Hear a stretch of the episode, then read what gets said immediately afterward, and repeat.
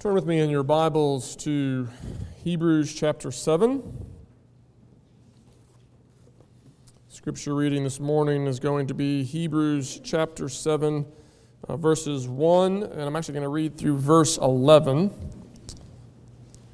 Hebrews chapter 1, verses, or I'm sorry, Hebrews chapter 7, verses 1 through 11. If you're using one of the, the church's Bibles, uh, you will find these verses on page 1004.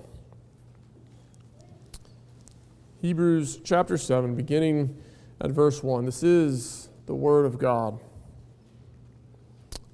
For this Melchizedek, king of Salem, priest of the Most High God, met Abraham returning from the slaughter of the kings and blessed him. And to him, Abraham apportioned a tenth part of everything. He is, first, by translation of his name, King of Righteousness. And then he is also King of Salem, that is, King of Peace. He is without father or mother or genealogy, having neither beginning of days nor end of life, but resembling the Son of God, he continues a priest forever. See how great this man was, to whom Abraham the patriarch gave a tenth of the spoils. And those descendants of Levi who receive the priestly office have a commandment in the law to take tithes from the people, that is, from their brothers, though these also are descended from Abraham. But this man who does not have his descent from them received tithes from Abraham and blessed him who had the promises. It is beyond dispute that the inferior is blessed by the superior. In the one case, tithes are received by mortal men, but in the other case, by one of whom it is testified that he lives. One might even say that Levi himself, who receives tithes, paid tithes through Abraham, for he was still in the loins of his ancestor when Melchizedek met him. Now, if perfection had been attainable through the Levitical priesthood, for under it the people received the law, what further need would there have been for another priest to arise after the order of Melchizedek, rather than one named after the order of Aaron? That is the reading of God's word. Let us pray and ask for his blessing upon the preaching of his word here this morning. Father God, as we come to this portion of your word, we we humbly ask that, that your Spirit would be in and with us to open our minds and our hearts to receive your truth here this morning. Give us understanding, but more than that, Father, give us love for your word, uh, that it might be to us that pure spiritual milk by which we will grow up in our salvation. May it be to us the source of living hope this morning, we pray. In Jesus' name, amen. As you heard me say at the beginning of the service yesterday, uh, I lost a friend, and the presbytery lost uh, a pastor and a, uh, a good man. Mary Lou lost her husband, and his children lost a father. When we encounter death like this, when it's unexpected, when it is tragic, when it is sort of out of the blue. There is this instinct that we have to, to reflect upon our own lives and to see just how fragile our lives really are. To think, you know, that could have been me. There was nothing that, that makes it make sense.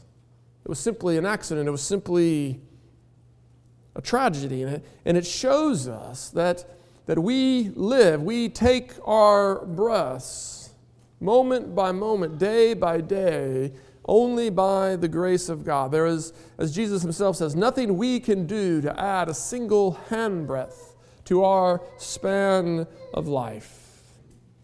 We forget this sometimes. We, we live in a sort of denial at times but it's always true. And in those moments when we, we come face to face with our mortality, when we come face to face with the fragility of our, of our lives, there's a, there's a question that arises. It, it, arises especially for me as the, the one called to preach this morning. I have to, to tell you that, that when I heard the news yesterday, when Sam called me yesterday afternoon, I, I immediately thought to myself, well, what am I going to preach on now? What text should I turn to? Because, I mean, how can I preach on a text like this? At a moment like this? How, how can, I, can I preach on a text about this esoteric, obscure Old Testament figure in the wake of, of such a tragedy? Even, even before yesterday, all week, I was wondering, what am I going to do with a text like this? There are certain difficulties in Hebrews chapter 6. And, and we tried to face those difficulties face on, but I will tell you, I, I find those difficulties far easier to handle than the difficulties of a text like this uh, a text about Melchizedek, king of Salem.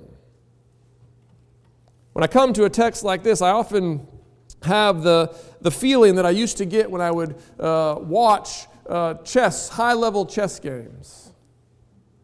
I would, I would watch these games and I would watch the moves and I would try to make sense of what they were, were doing. And then all of a sudden, one of the, one of the sides would resign. They'd say, oh, well, the game is over. And I would look at the board and I would try to understand, and I would, there was just no way for me to make sense of it. I, I had no idea what they saw that made them say, yes, now this game is over. There's no reason to continue. That's how I feel with this text sometimes. Like, I'd have no idea what the author saw in, Gen- in Genesis 14 that makes him think that this character, Melchizedek, is, is so important. And even as I try to make sense of what he tells me about him, I, I struggle and I wonder does a text like this really have any hope of, of bringing us hope in a moment where we are facing tragedy? Well, I want to suggest to you that it does. Certainly, the author of Hebrews thinks that it does. Look back with me at chapter 5, verses 8 through 10. It's the first time that he mentions Melchizedek. And notice what he says. Speaking of Jesus, he says, Although he, that is Jesus, was a son, he learned obedience through what he suffered, and being made perfect, he became the source of eternal salvation to all who believe being designated by God a high priest after the order of Melchizedek. What the author wants us to see is that Jesus, through his suffering, became the source of eternal salvation for all who believe. And he associates that with him being named a priest after the order of Melchizedek. There, there's, the, there's a connection between Jesus being a priest like Melchizedek and being the, the source of our eternal salvation. If we will see Jesus as a priest like Melchizedek, then we will see him as our hope. In fact, he said later in chapter 6, turn with me there to, to chapter 6, verses 19 through 20. It is in seeing Jesus as a priest like Melchizedek that we find the sure and certain anchor for our souls. Notice, notice what he says again. Again, speaking of Jesus, he says, We have this as a sure and steadfast anchor of the soul, a hope that enters into the inner place behind the curtain, where Jesus has gone as a forerunner on our behalf, having become a high priest forever after the order of Melchizedek. The people of the Hebrews, the, the, the ones who received this letter, they were suffering. Their, their suffering was different, but it was just as real. They were, they were facing the trials and the tribulations of life in this present evil age. And as the author of the Hebrews, uh, the author of this letter writes to them, what he thinks they need to hear, what he thinks they need to know, the thing that he is anxious to, to teach them much about, is that Jesus is a priest after the order of Melchizedek. And so the challenge before us this morning is to hear what it is that the author wants us to hear, to, to begin to understand why. this is what we need to hear when we face the brokenness of this present evil age. And so, how does seeing Jesus as a priest like Melchizedek, how, how does that give us hope this morning? Well, well, to answer that, we first have to know who Melchizedek is or who he was. Uh, he, he gives us an introduction to him in verse 1. Notice what he writes. He says, For this Melchizedek, king of Salem, priest of the Most High God, met Abraham returning from the slaughter of the kings and blessed him. And to him, Abraham appointed a tenth part of everything. He's, he's giving us, in, in summary fashion, uh, uh, uh, a, a, recording of, of what's recorded for us in Genesis chapter 14. Turn there with me. Keep a finger in Hebrews, we'll be coming back. But turn with me to Genesis chapter 14. You've, you've probably heard this, of this character, Melchizedek, before, but you'll be forgiven if you don't remember all the details of his story because Genesis 14 uh, is really the only place where his story is told. He's referred to once again uh, in Psalm 110 but that is as a prophecy of the one who's going to be like him coming in the future. And so this is the place where we hear of his story. And in the first half of this chapter, in Genesis chapter 14, uh, we have this account of these five kings who are going to war with these four kings. Uh, one of them had been sort of the dominant. He had held them all under his thumb. And then finally, uh, four or five of them get together and they decide we are going to, uh, we're going to rebel against Chedorlaomer. We're going to rebel against the king who has held us in, in submission. And they go to war with one another. And the reason that this particular battle is of significance is because one of the kings involved in the fight was the king of Sodom. And you may remember that Sodom is the place where Lot, Lot, Abraham's nephew, had gone to dwell. And so Lot, Abraham's nephew, gets caught up in this battle. He is the collateral damage, so to speak. And he is taken captive when the king of Sodom's side loses the war. And so what happens? Well, Abraham gathers together his armed men and he goes after his nephew. And because God is with him, his small band of armed men is able to defeat the army that the gathered kings were not able to defeat. And he, he rescues his son. And it's, we pick up the story at verse 17 because there we read After his return from the defeat of Chedorlaomer, the, and the kings uh, who were with him, the king of Sodom went out to meet him uh, at the valley of Shaveh and, and uh, that is the king's valley. And Melchizedek, king of Salem, brought out bread and wine. He was a priest of God Most High, and he blessed him and said, Blessed be Abraham by God Most High, possessor of heaven and earth, and blessed be God Most High, who has delivered your enemies into your hand. And Abraham gave him a tenth of everything. So there it is. That's the story. That's, that's the entire account of Melchizedek. And so, what is it about this obscure Old Testament figure? What is it about this, this king of Salem that is meant to give us hope this morning? Why, uh, why is he so significant? Well, what we notice is that what the author wants us to see is he wants us to see how great this man was. Turn back with me to Hebrews.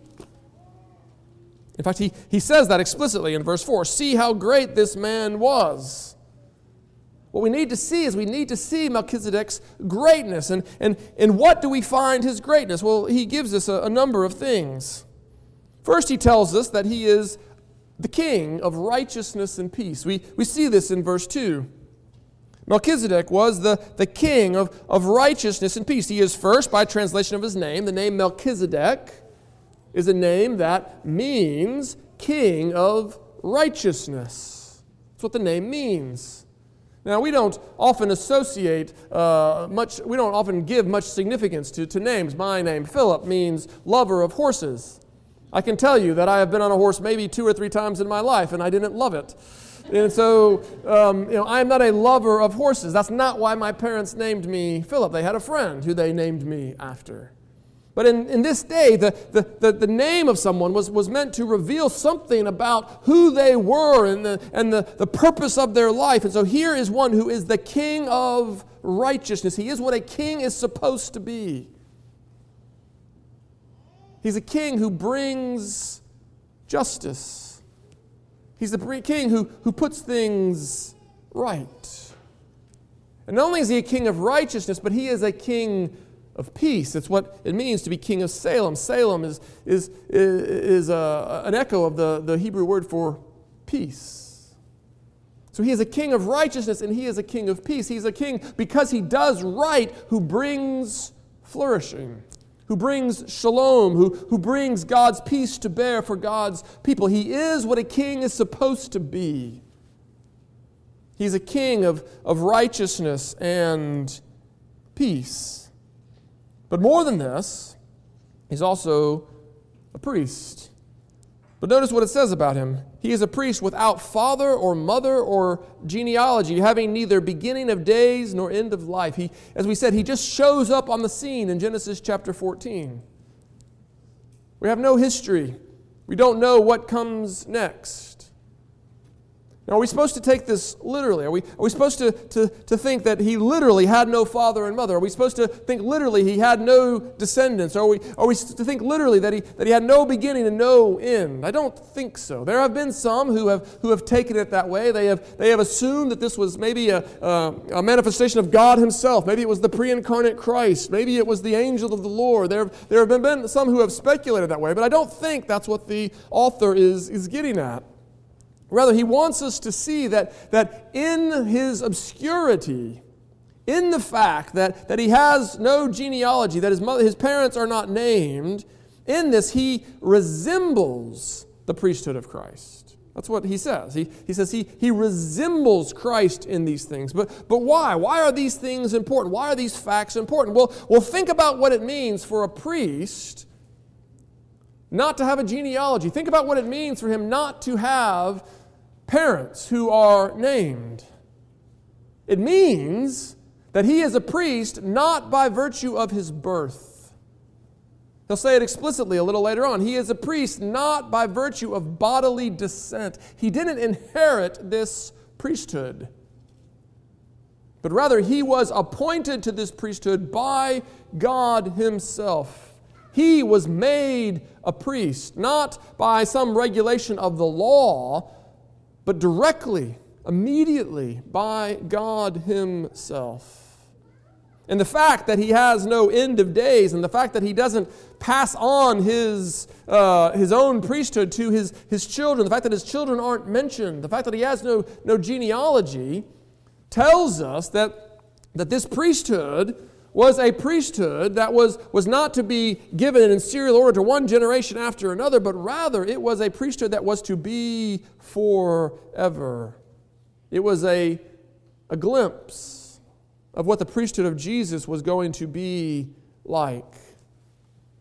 And why is that so significant? Why is it so significant to, to see that this is not an inherited priesthood, that this is not a, a temporary priesthood? Why, why is that so significant? What are we supposed to learn from this character, Melchizedek? Well, what we are supposed to see is that his priesthood was not like the Levitical priesthood. He was different.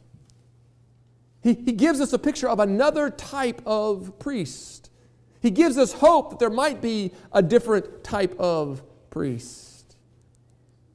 He gives us hope that there might be a better priest. In fact, that's the main point that the author wants to make here in this text. He wants us to see that Melchizedek, as surprising as it is, this obscure Old Testament figure is actually a better priest than the Levitical priests. He, he, he drives this point home in, in another way. We, we, he, he drives it home by, by telling us that Melchizedek received tithes from Abraham and gave a blessing to him. Now, we might expect that to be the other way around. After all, Abraham is the father of, of God's children. We are children of Abraham if we are in Christ. He is the father of the, the covenant.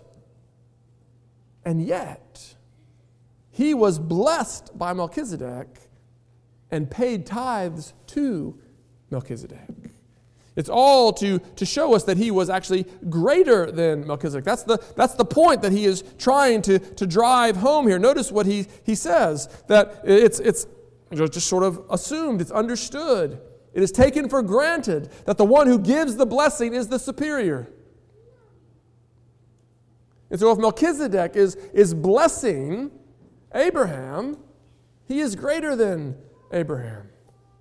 And if he's receiving tithes from Abraham, that means that he is greater not only than Abraham, but he's greater than the priest that came from Abraham. Because the Levites received tithes from their brothers because they were God's appointed priests. And yet they paid tithes in Abraham to Melchizedek. They weren't receiving, they were, they were giving. And that all seems like just uh, you know, an obscure fact of history to us, but the author wants to make much of it because he wants us to see that this shows us that Melchizedek was a greater priest than the, the Levite priests.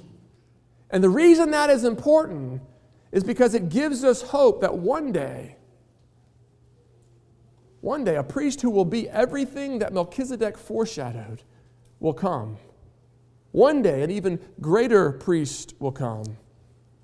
And why is that so important? Why is it so important to see that, that Melchizedek was greater and that Jesus is a priest like Melchizedek? Well, that's the point that the author is wanting to, to drive home. We'll, we'll explore it much more fully next Sunday. But for now, simply look with me at verse 11, because this is where he makes the point.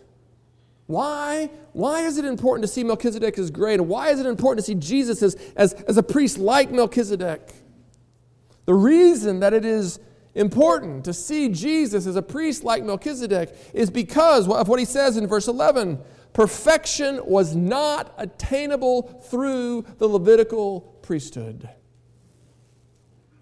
Next week, we'll, we'll look at a whole series of, of things about how the Levitical priesthood fell short. But, but for now, just focus on that one phrase perfection was not attainable. The Levitical priesthood could not bring perfection. Why? Well, he says it because the Levitical priest served under the Mosaic law. See, there's this constant question in the, the history of the Old Testament Is God's covenant promise conditional or unconditional? Maybe you've wrestled with that question yourself. Because it seems that he comes and he gives this problem, this, this promise to, to Abraham. And, and, he, and he says, This is what I am going to do. It seems absolute. It's, it's, it's confirmed by an oath we heard last Sunday. It's, it's God's unchangeable purpose. And yet, in the Mosaic covenant, all of the blessings of the Abrahamic covenant are tied to the law. And, and Moses says it as soon as he gives the law. He says, Listen, you can't do this you're not going to be able to do this. You're not going to be able to, to keep this, this law. And the priests aren't going to be able to bring you to perfection. What can they do for you? They can, they can forgive your sins, they can offer sacrifices, and they can then send you back to the law. You see, that's all that the, that's all that the, the Levitical priests could do. They could, they could offer sacrifices and they could send you back to the law and they could say, try again. Do better. Try harder. And so it leaves us with this perplexing question in our minds How can, can God swear wide oath, this is what I will do for the children of Abraham, and at the same time tie all the blessings of that covenant to the Mosaic law? It seems like there is this unmeetable condition on this hand, and then over here there is this promise of what he's going to do. And it leaves us confused. Is it, is it conditional or is it unconditional? Which is it, God? And I think the best answer to that question is to say that, of course, the covenant is conditional, but it's guaranteed. It's conditional. There are conditions that, that must be met, but it is guaranteed. God, by the power of His grace, will meet them. And they won't be met just by giving us a second chance. The Levitical priesthood points to what we need, but it can't really deliver. We'll see this next week. It, it can't deliver because those, those priests, they, they, they have to keep offering those sacrifices again and again and again because the people don't stop sinning. Every time they send them back to the law, they, they bring condemnation upon their heads again. Probably sounds familiar. It's where we all live. There are people who, who think that the gospel is God giving us a second chance. It's God wiping the slate clean uh, and, and, and giving us a chance to do better. If that is your gospel, it is a gospel without hope. If all you have is the Levitical priest who can send you back to the law, you have no hope. We need a better priest. We need a priest like Melchizedek. We need a priest who, who doesn't pass on his priesthood from one generation to the next because there's never going to be an end to the need of the sacrifices they're able to offer. We need a priest who can offer a sacrifice once and for all time.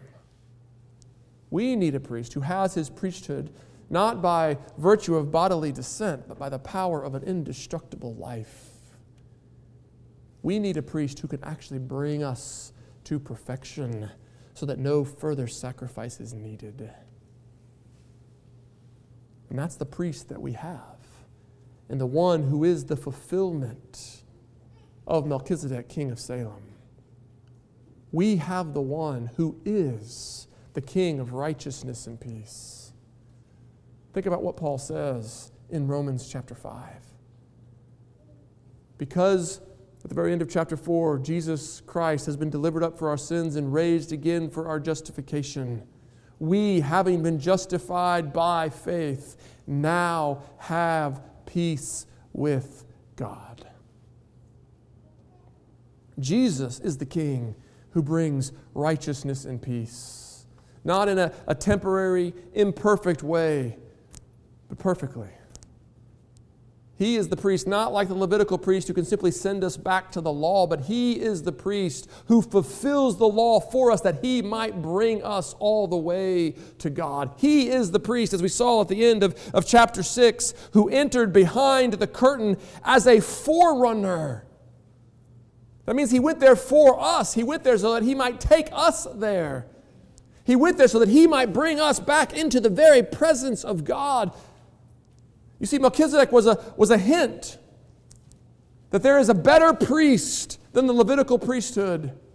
Yes, it was obscure, but it was a hint and it was a hope. And it is a hope that has now been perfectly fulfilled in Christ, the King of righteousness and peace.